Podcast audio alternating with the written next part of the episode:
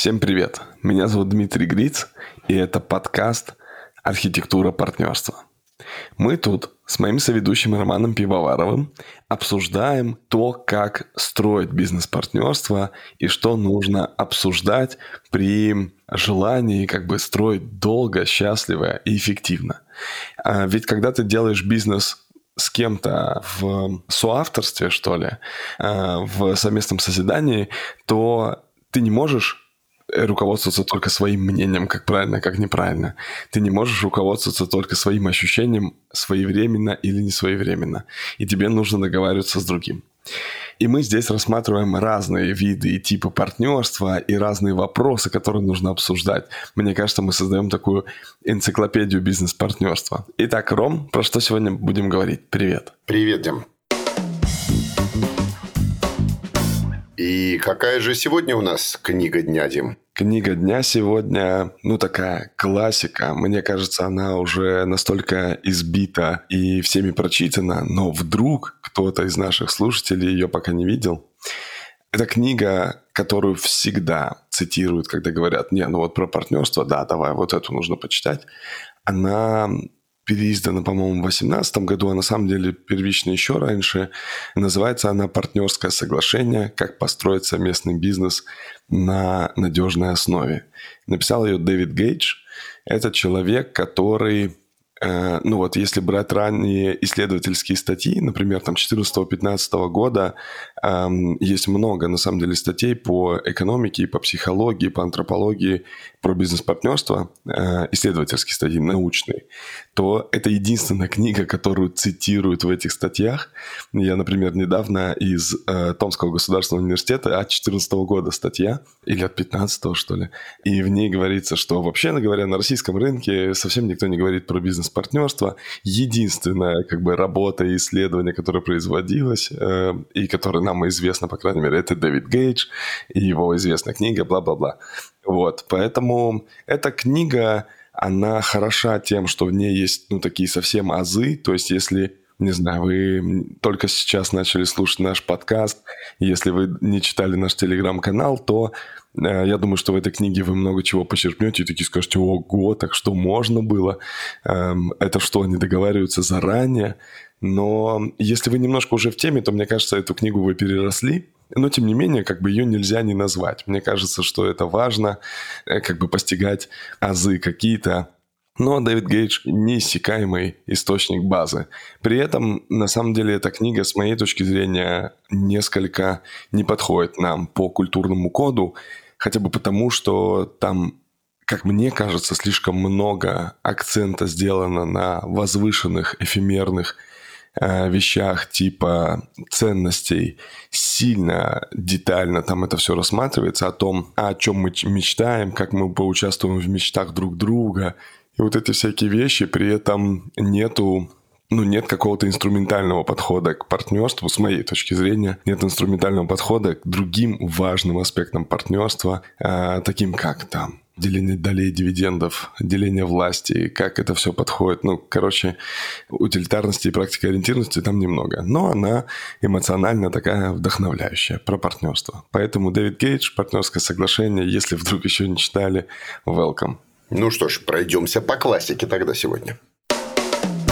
Да, в нашей галерее партнерств, как мы озаглавили этот пятый сезон, собственно, на самом деле, как и предыдущий четвертый, мы рассматриваем разные-разные виды партнерств. Ну, слушай, ты проанонсировал в прошлом эпизоде, в самом его конце, что мы поговорим о партнерстве с государством.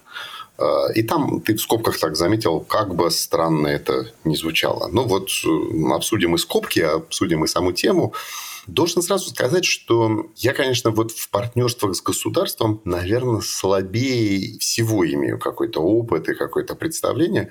Мне будет невероятно интересно сейчас послушать, какие такие вообще партнерства бывают. Вот. Но, наверное, первый вопрос, который у меня есть по теме партнерства с государством, вообще слово партнерство здесь применимо. Ну, то есть, вот это же не то, что Давид и Голиаф, это там плод и авианосец. Да? То есть настолько несоразмерные сущности. С одной стороны, целое В государство, а с другой стороны, компания, какой бы большой она ни была. Можно ли говорить вообще о партнерских отношениях в ситуации, когда есть вот одна доминирующая сущность и, с другой стороны, тля? Знаешь, Ром, вот мы сейчас как бы записываем этот подкаст на рубеже 2022-2023 года в России, и на тему бизнес-партнерства с государством у нас должен в начале выпуска, в начале эпизода вот такой анонс, а потом минута молчания.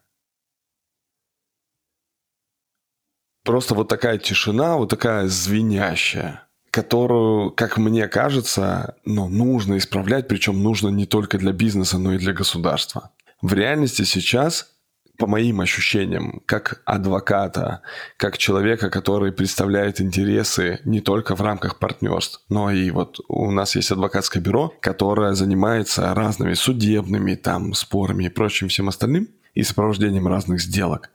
Ну, сейчас взаимодействие с государством – это, конечно, не партнерство.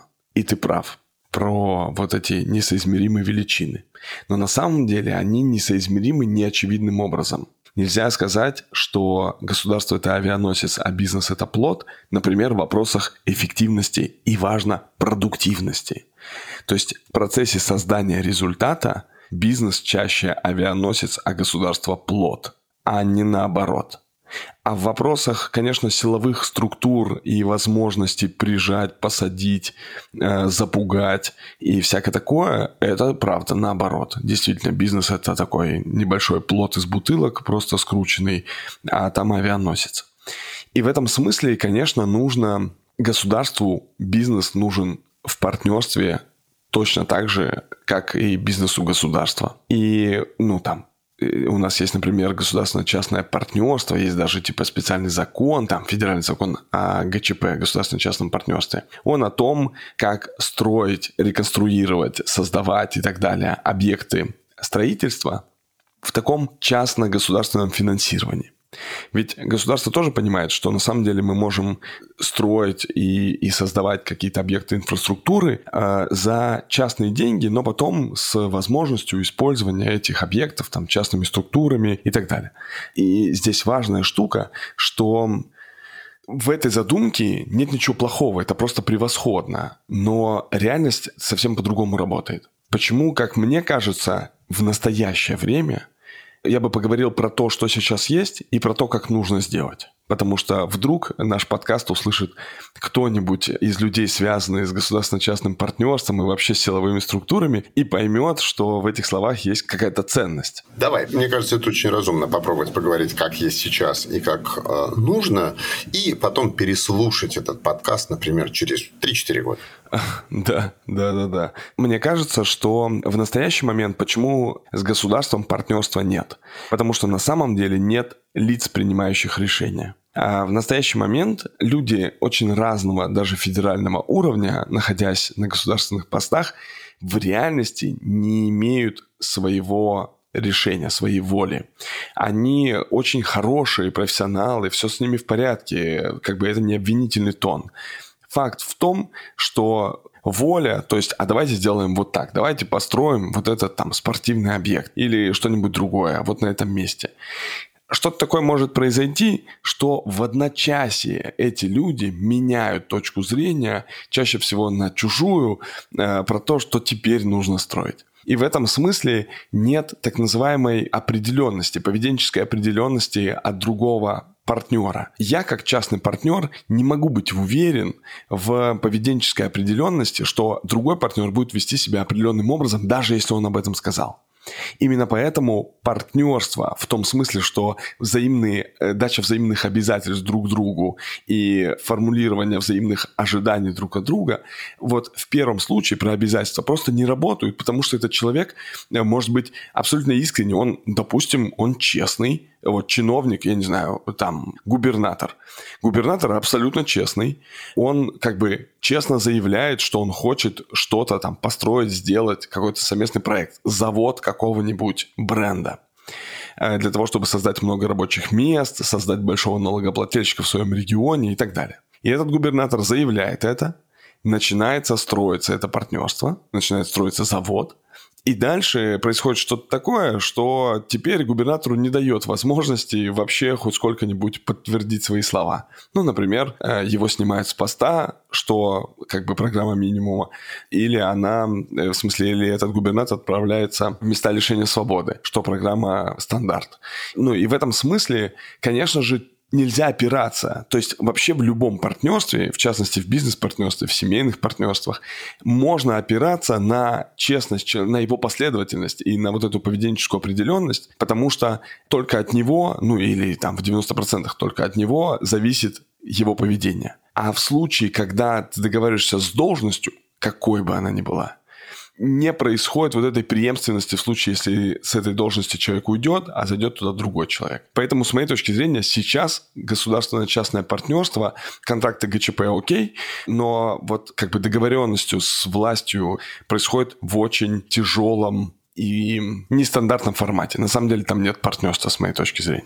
Мне очень нравится, как тщательно и аккуратно выбирая выражение, ты мягко описал текущую ситуацию, на которую, если бы описывал ее я, то нашему звукорежиссеру пришлось бы запикать все. Но давай теперь поговорим о том, как оно должно быть. Я думаю, что разделение властей ну, у нас есть три ветви власти, вообще, строго говоря, да. Это законодательная, исполнительная и судебная. Для тех, кто не является юристом, очень короткий экскурс. Законодательная рассказывает нам о том, как, по каким правилам э, мы живем, она создает эти правила. Исполнительная власть смотрит и контролирует и помогает исполнению этих правил. Ну, то есть не только в надзорной функции, но и в помогательной функции. Например, а как именно должны вот применяться те или иные законы, которые должны государству. Вот это задачка исполнительной власти. И есть судебная власть. И она суперавтономной должна быть. То есть это очень важный критерий любого цивилизованного общества и государства в том, что э, судебная власть всегда отделена от законодательной и исполнительной. Потому что судебная власть это такой как бы апологет справедливости, какая-то такая точка, в которую можно прийти, и тебя там рассудят не в пользу законодательной и исполнительной власти, а в пользу закона и права. Э, ну и некоторые точки как бы относительной судебной, но справедливости. И в этом смысле, ну, там, например, форма государственного партнерства как ГЧП, как это написано, ну, там, вот в этом федеральном законе, там не только, на самом деле, государственное э, частное партнерство, там и муниципальное частное партнерство, но сущностно задача такая, что если мы начнем контрактовать, ну то есть записывать договоренности государства и частного бизнеса, это очень благая как бы затея. И так и нужно делать. И нужно не только про строительство каких-то объектов, эм, это могут быть какие-то инновационные разработки, это могут быть какие-то создания интеллектуального потенциала, это могут быть какие-то, ну, короче, всякого разного, да, эм, всякое разное партнерство может быть. И в этом смысле нам нужно обеспечить силу вот того самого контракта государственно-частного партнерства. Потому что я могу сейчас говорить, как надо, это нужно делать правильно соглашение. Но все реалисты и юристы, которые сейчас работают, они скажут, да слушай, это соглашение вообще на раз-два. А, расторгается, забивается и все такое. И для этого как раз я и начал свою как бы историю про независимость судебной власти. Вот я считаю, что соглашение о государственно-частном партнерстве, как и любой договор, в целом может быть расторгнут, изменен или как-то там приостановлен, или признан недействительным, или каким-то еще, только по акту суда. И если у нас есть независимый суд, то у нас есть некоторая точка уверенности в том, что просто так потому что один губернатор сменил другого губернатора, или потому что один мэр сменился другим, или что-то еще произошло, мы не можем, или не сменился на самом деле, а сменился просто курс государственной политики или муниципальной политики в определенном э, направлении, но деньги-то часто уже вложены, и если они не возвращены частному капиталу, то странно говорить, ну, у нас изменился курс политики, поэтому теперь все, до свидания, этот спортивный центр построен не будет. Э, либо дайте как бы соразмерное возмещение с процентами этих денег возврата, потому что еще и время потрачено, но либо дайте достроить и дайте этот план реализовать.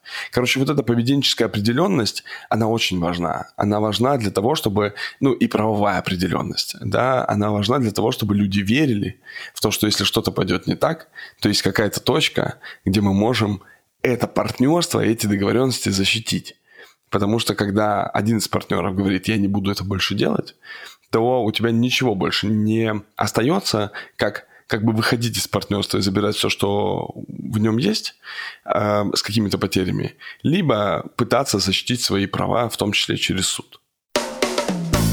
Слушай, ты знаешь, я тебя слушал вот сейчас, и у меня внутренне есть, с одной стороны, желание очень сильно, ну, как-то добавить, разделить, поддержать э, все, что ты говоришь, привести еще 280 примеров, и прям вот твой такой сейчас, ну, немножко спич даже, да, он как-то меня действительно вот по-хорошему возбуждает, но я просто боюсь, что у нас тогда этот эпизод будет несколько часов длиться а, о том, как и надо, и что не происходит сейчас. И действительно, все непросто. Мне кажется, потрясающий вот инсайт в том, что Э, конечно, ничего не удается, потому что на той стороне нет субъекта, с которым мы договаривались, потому что не делегирована ответственность договариваться. Да, ответственность сконцентрирована и забрана у служащих да, в государственных органах власти. Поэтому, в общем, ну, нет ответственности, нет э, роли, нет полномочий, ну и, и невозможное партнерство. Да? Я здесь целиком согласен. Очень хочется много чего добавить и сказать, но не буду. И давай я чуть-чуть попробую сейчас наш этот разговор заземлить в практическое русло вот каким... Не потому, что не практическое плохое, да, просто ну, бесконечно можно здесь говорить. Но, тем не менее, вот давай так тебя спрошу. Вот э, тем нашим прекрасным ребятам и слушателям, которые как-то стоят на пороге этого государственного партнерства, да, партнерства с государством, которым оно маячит. Что мы можем здесь им сказать, а, не в контексте совета «вовлекайтесь, не вовлекайтесь», да, это решение они, конечно, примут сами, а в контексте, окей, ребят, если решили вовлечься в партнерство с государством, как, несмотря на вот все те нюансы, про которые мы сейчас проговорили, да, тем не менее попытаться сделать это партнерство максимально эффективным и продуктивным. Не только как соломки подстелить, да, но и вообще как попытаться сделать в текущих предложенных обстоятельствах, уж если вы решились на партнерство с государством, да, как его сделать максимально полезным, действительно ценным, эффективным в той мере, в которой это, в принципе, возможно на рубеже 22-23 годов. Ну, в целом, тут немного я подключусь как э, кандидат юридических наук и адвокат. А здесь, наверное, важно очень строго и неформально подойти к соглашению о государственно-частном партнерстве или там о муниципально-частном партнерстве. В том смысле, что бывает, я сопровождал такие контракты, когда бизнесу говорят, да давайте вот это напишем, а по факту сделаем как бы другое. Там нет нигде никакого умысла, но они говорят, ну мы сейчас не проведем вот те сроки, которые вы укажете, но мы обязуемся, что мы эти сроки там продлим, реализацию этого соглашения и все такое. Вот мне кажется, я бы как бы посоветовал очень конкретно бизнесу отнестись серьезно к тем документам, которые они подписывают о государственно-частном партнерстве, и вот эти факторы, да, обязательные и дополнительные, которые у нас предусмотрены, по-моему, если не ошибаюсь, в шестой статье. Мы дошли в этом подкасте, что я начинаю цитировать закон. Да, в шестой статье федерального закона о государственно-частном партнерстве. И здесь как бы важно, там, ну, вы, наверное, помните, что это там, собственно, сам объект строительства или реконструкции, да, это процессы э, частичного или полного финансирования со стороны частного партнерства, а дополнительные со стороны государства, государственного партнерства, это различные там типа эксплуатация, э, техническое обслуживание этого объекта, когда и при каких обстоятельствах возникает у частного партнера право собственности э, с обременением государственным или у государственного партнера это право собственности возникает с правом у частного использовать этот объект, ну и так далее. Ну, то есть, короче, э, если мы в других наших эпизодах я обсуж... говорю, вот эти вопросы обязательно обсудите, то здесь государство уже сказало, какие вопросы должны быть обсуждены.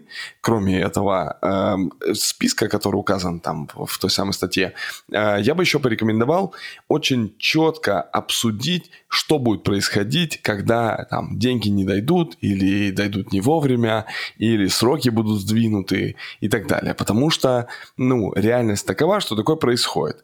Как это происходит при обсуждении э, соглашения ГЧП? Происходит следующим образом, что говорят, там фраза типа, а что будет, если вот государственное финансирование не будет? И с той стороны говорят, конечно, будет. Э, мы говорим, ну да, ну а что будет, если вдруг его не произойдет? Они говорят, такого не может быть.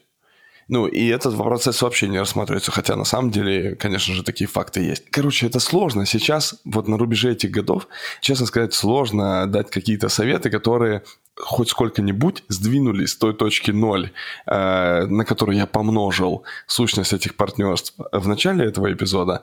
Поэтому даже вот эти практические советы, мне кажется, что ну, они все равно помножаются на ноль, как только мы вспоминаем, что нет никаких э, лиц по-настоящему принимающих решения.